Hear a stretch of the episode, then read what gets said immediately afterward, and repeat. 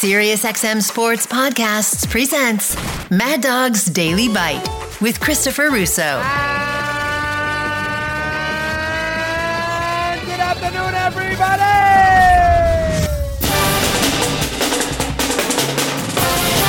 Mad Dog Unleashed is tracking all the news and action of the NCAA tournament. Here are your hosts, Christopher Mad Dog Russo and tournament analyst Bob Wenzel. Well, there was a back end and a front end today. The back end was Princeton, the front end was Furman. Yes, Bob Richey coaches the Paladins, who somehow beat Virginia today, down a lot in the second half, 50 to 38, and recover. And believe it or not, here he is. Bob, it's a pleasure, Coach Christopher Russo, our old buddy Bob Wenzel. How are you today? Okay, congratulations. Thank you so much. It's uh, a great day to be at Den, and uh, just an incredible moment. Obviously, you know they're late to be able to be down four with 19 seconds to go, and you know this team's done what it's done on so many different occasions this year. They just found a way to win, and um, you know we got a couple breaks with a couple missed free throws, and um, you know them turning the ball over against the press, but you know we had to we had to make some free throws, and we had to make a huge shot there late at the end, and uh, couldn't be more proud of our team.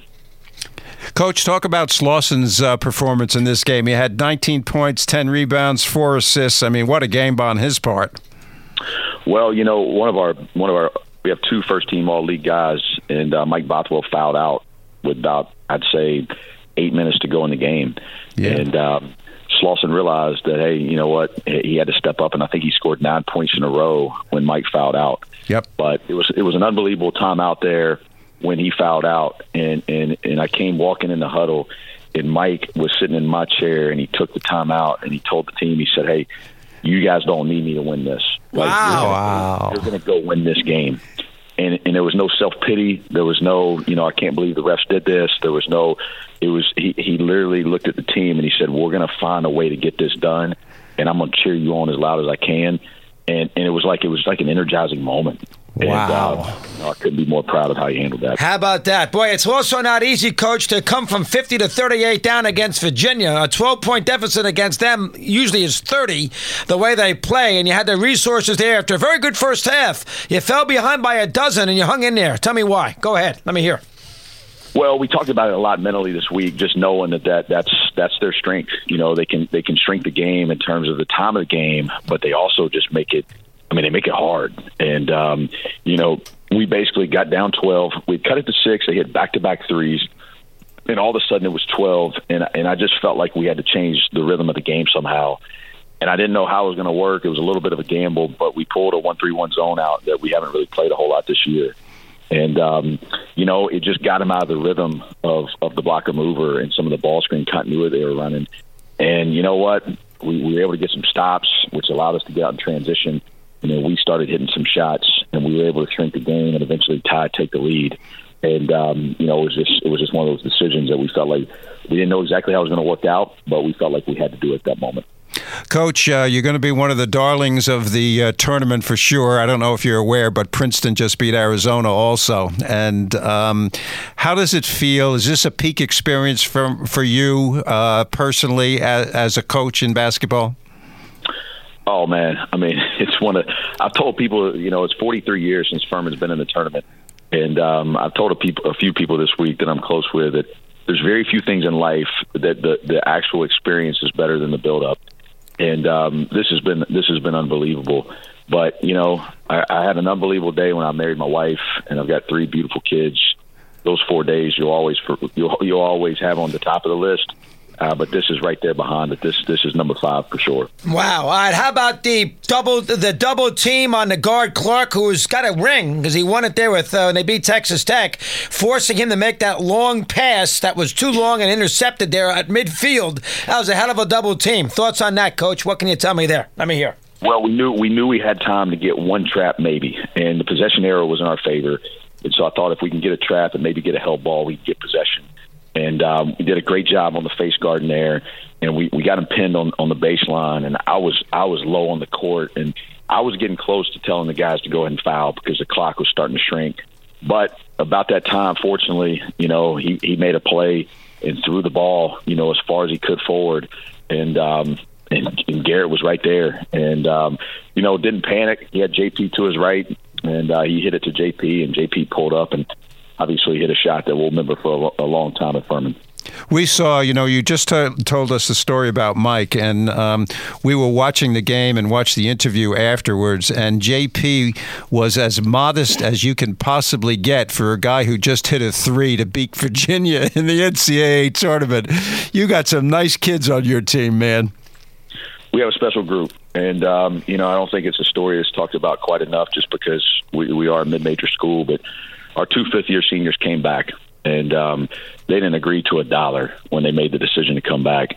And we're, we're the seventh lowest team in the country of transfers out, and and this is this has been built from the bottom up. And you know, it's it's been a group that it was documented how we lost last year in the conference tournament at the buzzer on a 35 foot shot, and the way they united and connected through it and really grew through it to see what they've been able to experience, what they've been able to learn, what they've been able, the reward that they've gotten from staying together and um, it's an unbelievable story. It's it's it's a, to to see a group inspire a group of like, hey, this is our response to the adversity that we went through last year, and uh, it's just been a neat. It's been neat for me to be a part of it and to be the leader of it. It's um, it's been humbling. You've done an unbelievable job there, coach. There's no doubt about that. You've got San Diego State next, and playing Princeton kind of prepares you for San Diego State because they're not totally similar, but their defense is is uh, through the roof good. and uh, I'm sure you haven't really thought about this that much. What what are you going to do?